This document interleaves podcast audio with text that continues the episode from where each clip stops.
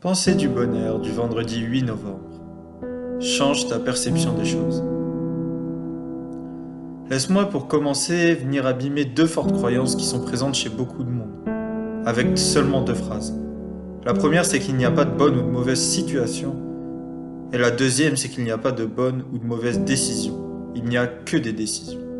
Et pour aller encore plus loin, laisse-moi te citer Zig Ziglar selon lequel la pire décision de toutes est celle que l'on n'a pas prise. Alors quoi qu'il arrive, prends la mesure de ta vie, prends tes propres décisions, et même si tu échoues, au moins tu auras eu le mérite d'avoir avancé réellement vers ce que tu voulais. De plus, laisse-moi te dire également que ce n'est pas la situation qui est mauvaise ou bénéfique, malgré ce que tu peux penser.